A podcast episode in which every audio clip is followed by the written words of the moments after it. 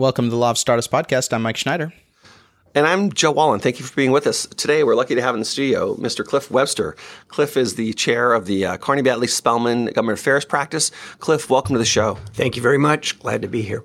Yeah, so Cliff, so you've been working in Olympia for how many years? I think it's 34 years. I just, with the conclusion last week of the 2018 legislative session, that's 35 sessions I've been down in Olympia. Well, that's, I mean, that's almost, well, I suppose that's not a record because there's got to be somebody who holds it longer. There are a few younger people that started right out of college. I didn't start until after law school in a, a stint working in Washington, D.C. for a member of Congress. Okay, okay. So, like, how long were you at D.C. then? Two years. That, yeah. When did you officially catch the bug, the political bug? Oh, I got that when I was in high school. Okay. And I think uh, this is this is really ancient history. But when I was about 16 years old, living in Wenatchee, Washington, then Governor Dan Evans came through town uh, yeah. in his first reelection campaign, and I met him at the local Republican headquarters, and I had the bug. You had the bug. Well, that's so funny. I mean, that's um, I mean, that's must I mean, think back on what, what's transpired in Olympia over 35 years. There's probably been an amazing number of really interesting things to look back on. Yeah, there is. Um, you know, the, the, there's a, an ever increasing number of bills every session. The legislators are more active. They're they're more proactive, uh, maybe than being reactive. Um, yeah, and a lot of a lot of new areas of law have been put into place. Yeah. So, Mike, Mike, one of the things that uh, Cliff and I were talking about Uh, over breakfast this morning was this day. There were a couple bills in the legislature this year that didn't make it through, but they would have had you know some impact on the technology industry. Um, why don't we just talk about those as a couple examples? I mean, one was this bill on data. Data brokers. Data brokers. Now, give the give your audience the number of the bill uh, in case I want to look it up and see what it says. yeah. so what was the? House Bill 1904, uh, offered by, prime sponsored by Representative Norma Smith from up in the um, uh, Skagit Valley area. Um, the it's a bill that's been around two years, if not uh, maybe a little longer than that. And specifically, uh, it, it proposes to uh, increase the tax rate as it was originally introduced to 33%, the business and occupation tax on data brokers. Wow, well that's to put that in perspective, right now the highest B&O tax rate is what? 1.5%. Right. Uh, unless unless you're handling nuclear materials, and then I think it's uh, 33%. Oh, really? So the, the bill, as I recall, wants to um, raise the rate on the B&O tax to what handlers of nuclear materials do. Huh. Well, that's a pretty, I mean, because the B&O tax, for those in the audience who don't know, I mean, it's just a gross receipts tax, and it's generally speaking, no credits, no deductions, or anything. Generally speaking, I think that's almost 100 percent true. It's a gross receipts tax on the gross receipts of a business. Right. And if you have pass through income coming through your business, it doesn't matter. You pay on the pass through income as well. Right. So Washington State, for those people in the audience who, who don't know this, Washington State, uh, yeah, it doesn't have. Uh, it doesn't. It doesn't have a pass-through regime for business entities. So, like, if you're for federal purposes, if you're an LLC taxed as a partnership, you know, for federal purposes, they're a pass-through. But for for Washington State law purposes, the partnership is going to pay you know taxes. Each separate entity pays taxes. So in any event, that's just a high rate, thirty three percent. It pyramids, yeah, and and it's clearly a bill uh, offered by Representative Smith and co-sponsored uh, by Representative Jeff Morris that is intended to discourage data brokers, as that term is defined rather loosely yeah. in the legislation.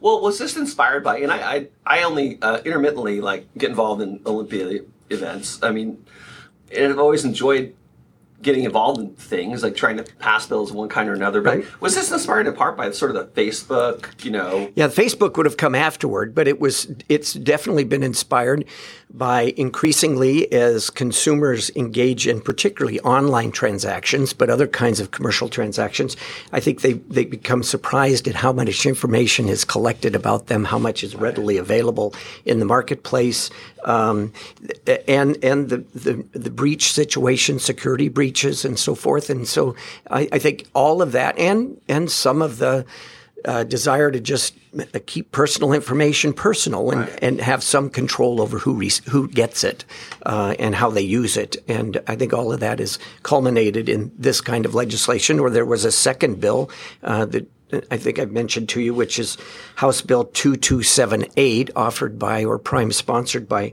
Representative Jeff Morris of Anacortes, um, who chairs the House uh, Technology and Economic Development Committee, and that bill would have uh, provided that personally identifiable information held by government entities, such as the Department of Licensing and so forth, could not be released to anyone without the, it, not just commercial. It, it's it's clearly focused. I think the prime sponsor would say on commercial use of personally identifiable information.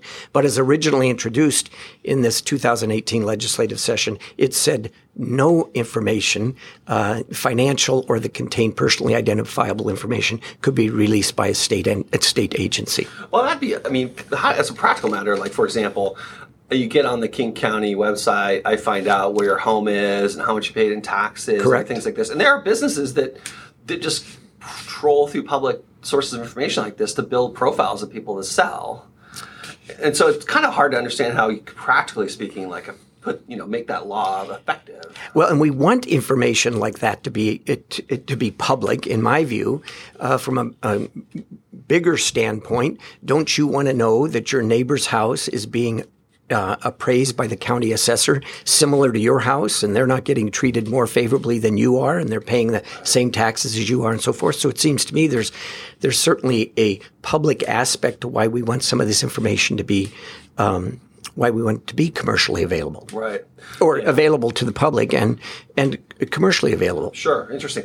So in any event the, the session's over now. The session ended on march 8th correct and the governor, it's some kind of weird state rule. The governor has like 20 days to sign bills that passed, and if he doesn't sign them, they just go away. No, they become law without his signature. Oh, really? Once okay. the legislature adjourns, if the governor doesn't sign a measure, it becomes law without his signature. But he can veto anything he wants, right? He can veto. He can, and he can veto sections of bills. He oh, can't. He can't. Sections. Yeah, he can't veto subsections of bills. So he can't zero out single individual words. No, uh, I, I, um, I think that came about, um, if I remember correctly. Again, going back to Governor Dan Evans, yeah. the legislature passed the um, the comprehensive rewrite of the Landlord Tenant Act in this state back during Governor Evans' term, somewhere in the 1970s, as I recall. And he used the then um, veto power of the governor, he thought, to remove words like not from a sentence.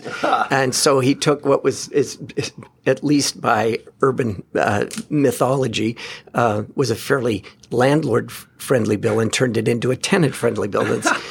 the state Supreme Court said you can't do that, that, yeah. uh, that the, the, the Constitution provides you must veto an entire section. So Interesting. So that's a state that's a state constitutional provision. I didn't realize. Correct. Interesting. Yeah.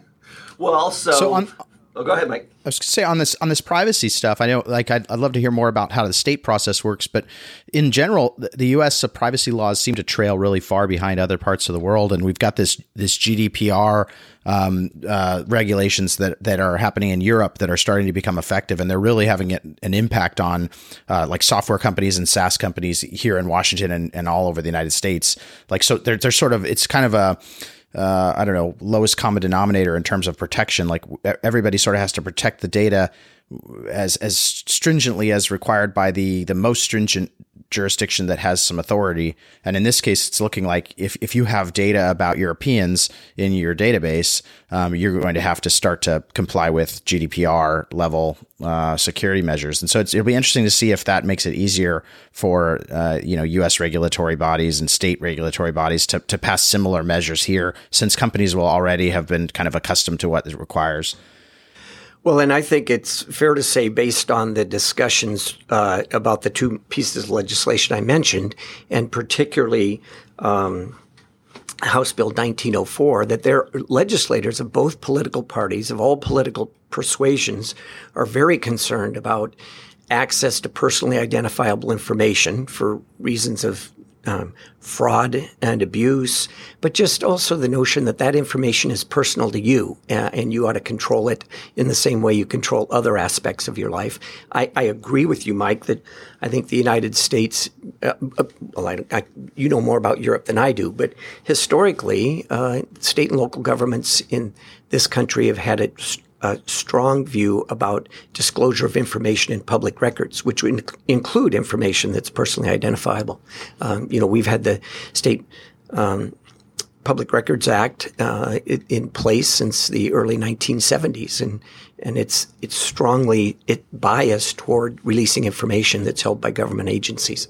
Right. So that would be it's strange because I mean everyone agrees that we should have privacy and be able to protect our private information, but I mean that could, I mean, a bill like that could really seriously harm, like what, I mean, just the level of disclosure you can get from government in general about what it's doing. Correct. And it's, I mean, the process of redacting information like that might just really burden agencies with a lot of cost. And I think we we don't even understand. Well, it's easy not to comprehend uh, as legislators all the places in which you, the information is used for very important purposes, which would be, you know. Um, uh, credit scoring for purposes of writing underwriting risk for insurers, uh, people who buy insurance for their automobiles, um, for um, encouraging commercial transactions uh, and easy access to credit, so you can quickly um, be able to buy a washing machine or a dryer at the local Sears store on a Saturday afternoon and put it on a newly issued Sears credit card and so forth. So yeah. there's lots of places it's used. So if we want to change, so Mike and I have this. We want to change the law in Washington State. Um, Mike's got some great ideas for a bill. What what do we do? So it's the legislative session just ended, right? So now is the time to start for next session, right? Correct. Approximately about right now. Yeah. Now, you know, your chances of getting a piece of legislation passed are usually the general rule of thumb is it usually takes two or three legislative sessions if yeah. bill's going to pass. Um, the uh, I was involved this year in a bill that's been around for ten years, and wow. it took ten years for it to pass. We didn't want it. To, my client initially didn't want it to pass, but um, yeah, the earlier you start before the legislative session, the better, because you have easier access to legislators to meet with them over a cup of coffee in their districts and talk about the issue. Um, the the key, it seems to me, is it would ask yourself: Is there a legislator who um, by reason of the district they represent, he or she represents, uh, it would be inclined to support the legislation, or by reason of occupation or training, is, would they be inclined to support the legislation, or do they uh, serve on the committee that has jurisdiction over the subject matter? And that would be the, the pool or the universe of legislators you want to, you would want to start listen, visiting with and talking right. to. Has there been? I mean, from time to time, we've had bills in Olympia that would make that would make non competes illegal.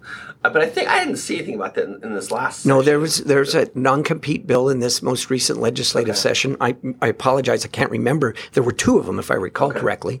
Uh, one of them came very close to passing, if it in fact did not pass. Huh. Um, and I, sorry, I just if I'd known you were going to ask me that, yeah, I would yeah, have, I would have looked it up on the legislative website.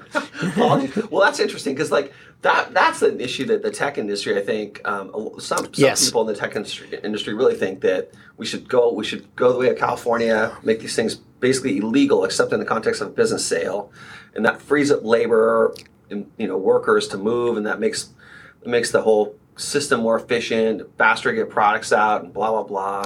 I, there, there, were sort of two approaches to the non-compete bills that have been around the legislature the last uh, two or three or four years.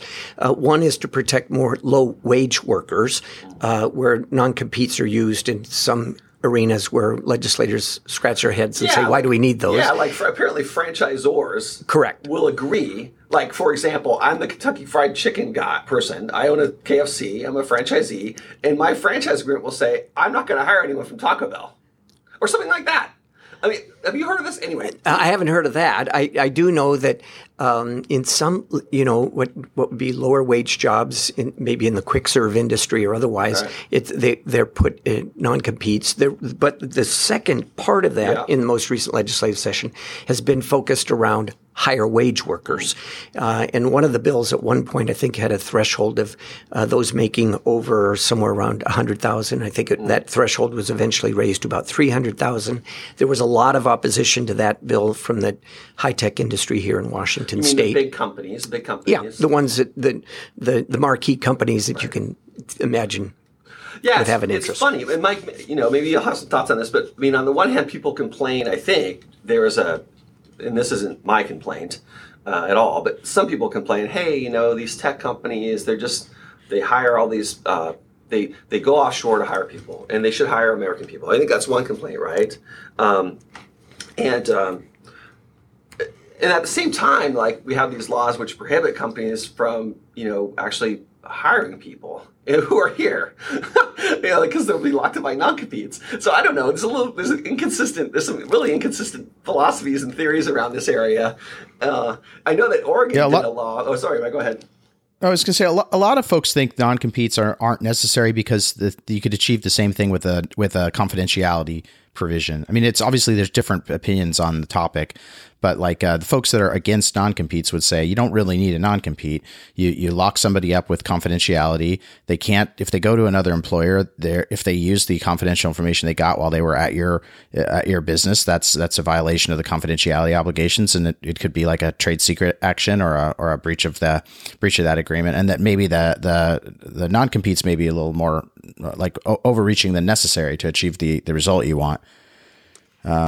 I think it is by industry sector and so forth. I, I happen to work for the state's engineers and architects, are one of the clients I represent, and um, the the trade associations, the professional societies, showed very little interest in the non compete issue because they're generally not widely used. Uh, I'm told in that in that uh, specific in the design professions or among design firms uh, for a number of reasons, but including the fact that they're licensed professionals. But um, so, yeah, I think it's the high tech industry definitely cares about it, uh, and and like so many things, I think sometimes businesses have lawyers write these provisions into their contract without necessarily thinking, "Do we really need it?" Right. Yeah. Yeah. Yeah, certainly there's, I mean, if, if you're a lawyer, you know, representing a company, uh, I mean, and you, and you, you draft a non competition agreement into the standard offer of employment documents of a company, I mean, you're protecting your client, right? But um, maybe, you know, economically on a macro level, that's just not as good for the overall economy. I mean, it might be great for individual Yeah. clients or I usually I usually advise folks that when they're doing non compete stuff to uh, to be selective, it, like not to include the non compete in their standard form because, like you said, like folks like designers, like the guy who makes your logo, really, there's no reason that that guy shouldn't be able to go make a logo for somebody else. Um, but the guy who writes your code maybe maybe should have some restrictions. So it's like you kind of want to pick and choose who you apply it to, and then if you ever get challenged on it, you can you can make a, a better argument that hey, we only use this when we think it's appropriate. We only use it when the person's really accessing information that they would have a hard time not using if they left. Um, Yeah. it makes it a little bit. It makes it more defensible, I think, and it doesn't restrict a bunch of your employees unnecessarily. So, so, so, Cliff, it seems to me uh, from the from the outsider's point of view that like um, the way you, the way you get things done in Olympia is you you either join a trade association or you found a trade association um, to basically pool resources to advocate for your positions. My my question for you is like in this example of the non-competition agreement. Um, I mean, it seems to me the coalition there, or the trade, if you want to call it a trade association, that should be formed. It's just, it's like the association of people who have to work for a living. I mean, and that, I mean, you know, honestly, like if you had, if you had a, if you had like a public uh, referendum, and only actual human beings could vote. So corporations can't vote; they don't vote in elections. Only actual living, breathing human beings could vote. Wouldn't wouldn't a prohibition on non-competition agreements just overwhelmingly pass because the workers would all vote and say, "Well, yeah, I want freedom to work." Well, I guess the question you, as I, I um, take in the question you asked me, it's really a division between management and labor. Uh, it, that it's the managers of the companies that want the non-competes, and maybe to some degree the workers, labor in this case, uh, as I call it, uh, doesn't want non-competes. Yeah, the funny thing about management is though, I know a person who, um, you know, I forgot where he went to school. Uh, you know, maybe it was Stanford or something, Uh, and you know, he basically uh, missed out on an opportunity because he was bound by a non-compete um, that would have made him like twenty million bucks. Um, in the value of the equity that he sort of missed and the job he wasn't able to take because while he was dickering with the company that was going to hire him, for them they were he was trying to get them to agree to indemnify him if his current employer you know sued for violation of the non-compete um, while he was dickering over that they hired someone else.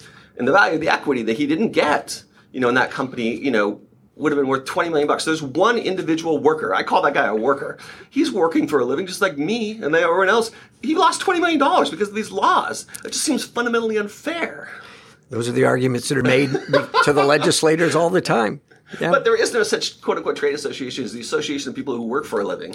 No, the the, the non compete uh, issue has come from uh, a number of different areas within the legislature. Uh, some some members that are in the high tech industry, others who aren't. Yeah. Uh, there's a lot of um, it, it, there is not a trade association uh, that I'm aware of that sort of pushes for the non for the non compete Yeah. bills. Yeah, and you haven't seen uh, Mike. You know, I don't know if you follow this or not, but in Wyoming they had a, uh Wyoming has a they passed a Bitcoin or a blockchain bill trying to make the state's business climate more hospitable to uh, blockchain companies. Um, and I was I was talking. What, what does that look like? Like, what do they? What, what kind of regulation would that be? Like, what do they do to make it more hospitable? Well, it's, and I, I have to admit, I ha, I've just listened to some podcasts on the matter, and uh, the woman, and there was a woman I listened to a great podcast, a woman from like the uh, Wyoming Blockchain um, Coalition, I think it was called, really smart. Um, but anyway, the, the bill was an attempt to make uh,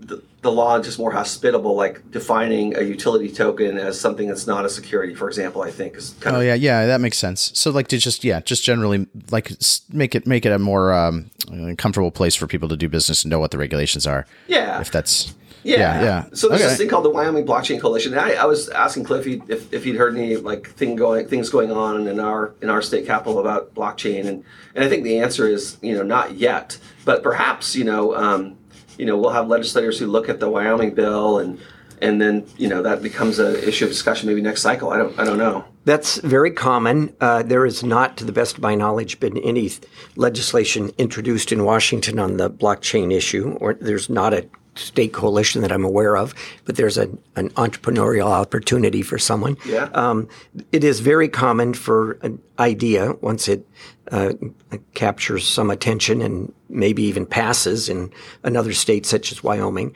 for that information to be distributed through a number of the national organizations that legislators are involved in and participate in, including the National Conference of State Legislatures or the Council of State Governments, the American Legislative Exchange Council. Um, they hold regular meetings and annual meetings in the summer, and they have panel presentations on new and developing ideas uh, in other states, and legislators come back from those and bills get introduced in Washington or in states that maybe outside of Wyoming where it started. Yeah. So, um, so in any event, if you're listening to this podcast and you're trying to think about how you want to make changes in the law um, or get something to the legislature, it is possible to do it. I mean, it's doable. We're, you know, it's sort of a miracle that we govern ourselves. I mean, it's a, I, think it's an achievement of some kind that we managed to govern ourselves. It works year in, year out, and for more than 200 years. Yeah, Yeah. yeah, or the, in this state, the state government's been 120 years or more. So over. Okay, so there's a question. Like- let's- oh, go ahead, Mike. Go ahead. I was going to say maybe we could walk through what that looks like, just to give the to give a sense to somebody who's in a company now who's facing some kind of a uh, environment that they would like to see some help with from the government. One, one uh, the example I can think of that would be a good one to run through is when when I was so I, I do iPhone applications, and so I'm a I'm I guess what you'd consider like an independent iPhone developer, and so maybe there could be like a trade group for independent iPhone developers, or, or maybe just iPhone developers in general. But we sell um, we sell apps on the App Store, and Apple distributes those apps on our behalf to customers. But the way Apple's agreement is set up, we are uh, technically they're like a marketplace, and people are sort of buying the app from us directly, and they're paying Apple. I don't know as as like the the payment processing and delivery mechanism. Um, but anyway, th- this comes around to be to saying that that when um, when we have to pay Washington State B and O tax, there's there was a debate for a little while among among developers who were new at this, and the whole thing was kind of new about what what what tax rate should be paid for that, whether whether those things are considered uh, retail sales uh, because you're selling them directly to a customer, or whether it's considered some kind of a wholesale or a or a license. And uh, the state of Washington was pretty specific. I I, I, I talked with the folks at the um, the tax office about it, and they they they've got us paying a higher tax rate than some of us think we should be paying. But it's pretty clear that they're right, and we're not going to fight them over it. But if we if we wanted to get together and, and get some clarification on this and say why are we paying why are we paying the state tax on all these sales that are happening outside the state? It doesn't seem like that's consistent, uh, and we want some clarification in the law. If we got together as a group, is that well? Tell me, walk me through what that process would look like, and whether that's even feasible, like with a small group. Yeah. So the, the first comment I wanted to make is uh, with respect to the business and occupation tax, which everybody in this state just shortens to B and O tax. Uh, the rate for of the business and occupation tax or the B&O tax varies depending on the segment uh, or sector of the economy you're in. Uh, the services rate is at 1.5%. Manufacturing, retailing, and wholesaling all have separate uh, rates that are a little under a half a percent.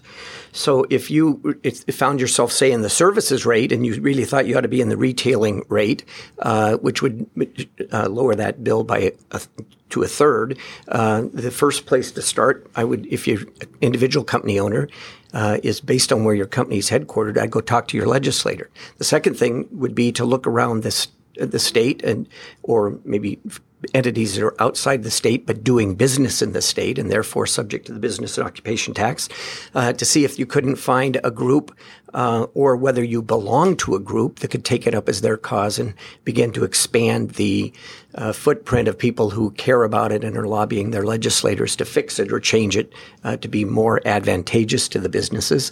Um, and uh, that it, sometimes I think it's uh, it, it's absolutely true that uh, there's strength in numbers in Olympia. So if you're just a single business working with your own legislators, it's not as strong as if you have businesses located in 10 or 12 or 15 or 30 legislative districts. There are 49 in the state.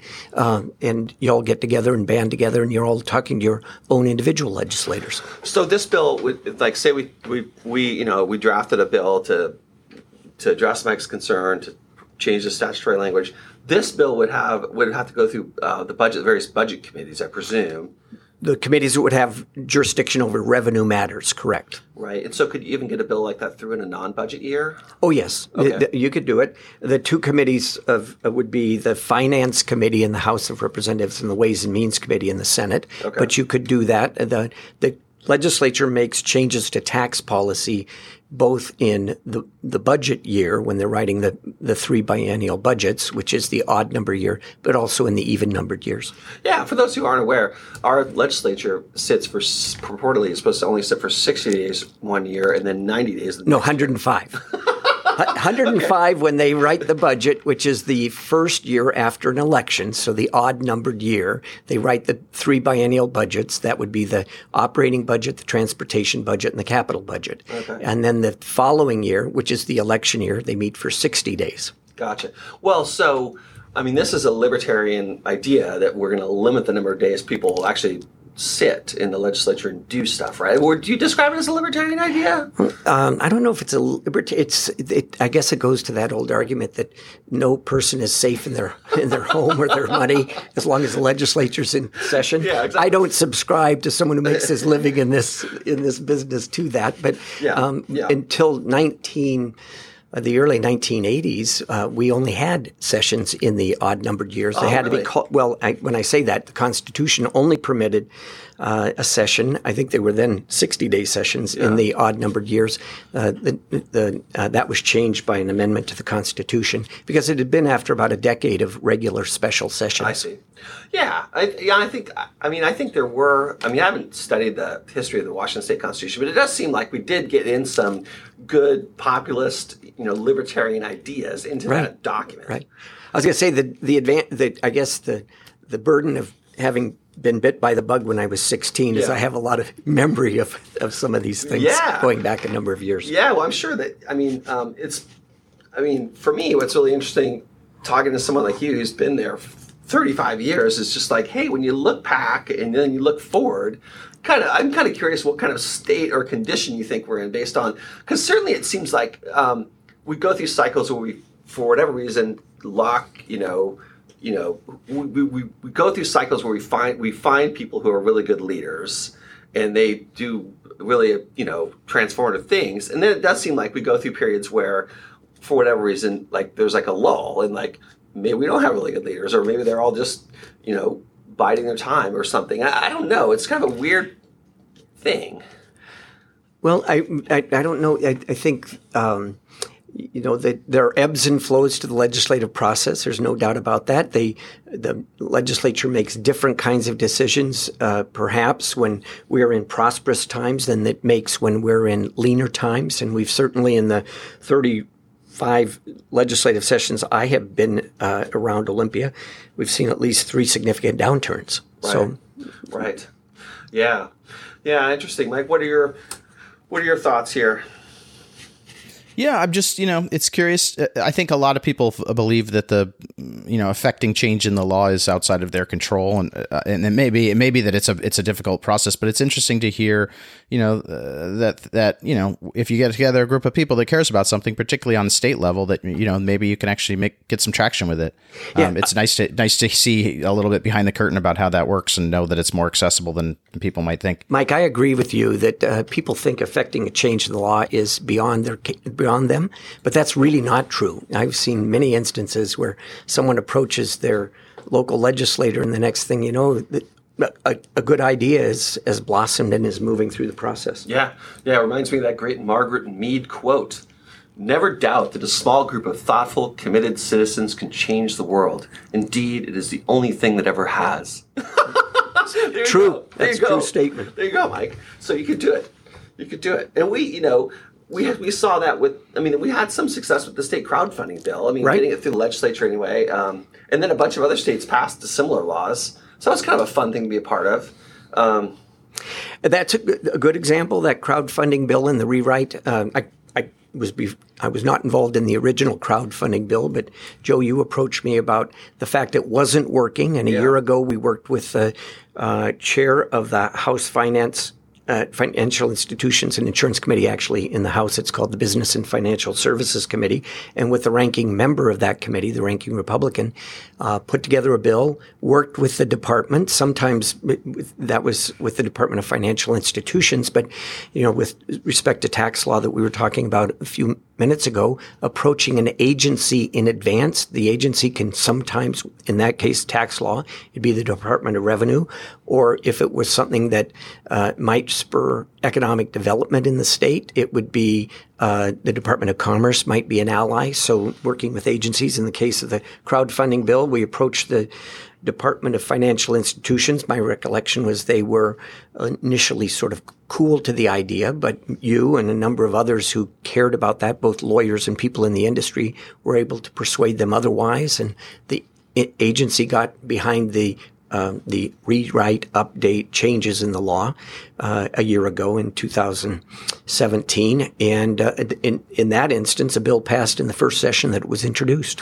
Yeah, that was really fun, and you were super um, you were super helpful in that process. And obviously, if, if anyone's trying to get anything done in Olympia, uh, call Cliff and he can tell you how to do it. um, yeah, I mean, because seriously, it's uh, if you're not familiar with what's going on down there, I mean, it's um, I suppose it's just like anything else. It's like raising angel money when you don't know anything about raising angel money. Exactly, I think that's true. You need sort of a guide to the process. Um, well, great. Well, do you have any? Anyone have any parting thoughts here before we check off? Um, Mike, do you have any parting last thoughts or questions? No, no, I think I think that quote of yours is the perfect thing to end on. It's a great, great sentiment, and uh, yeah, and thanks, thanks, Cliff, for being on the show. This has been really interesting. Um, appreciate you taking the time. Yeah, and if anyone wants to get a hold of Cliff, you can email him at uh, webster at carneylaw.com or you could call him uh, at 206 607 4162. And uh, yeah, Cliff, super appreciate you having, uh, being on the show with us here today. It's been a distinct pleasure. Thank you. Yeah. Joe and Mike, thanks. Great, Thanks, everybody. and uh, and thanks everyone else for listening. We'll uh, we'll see you all next week.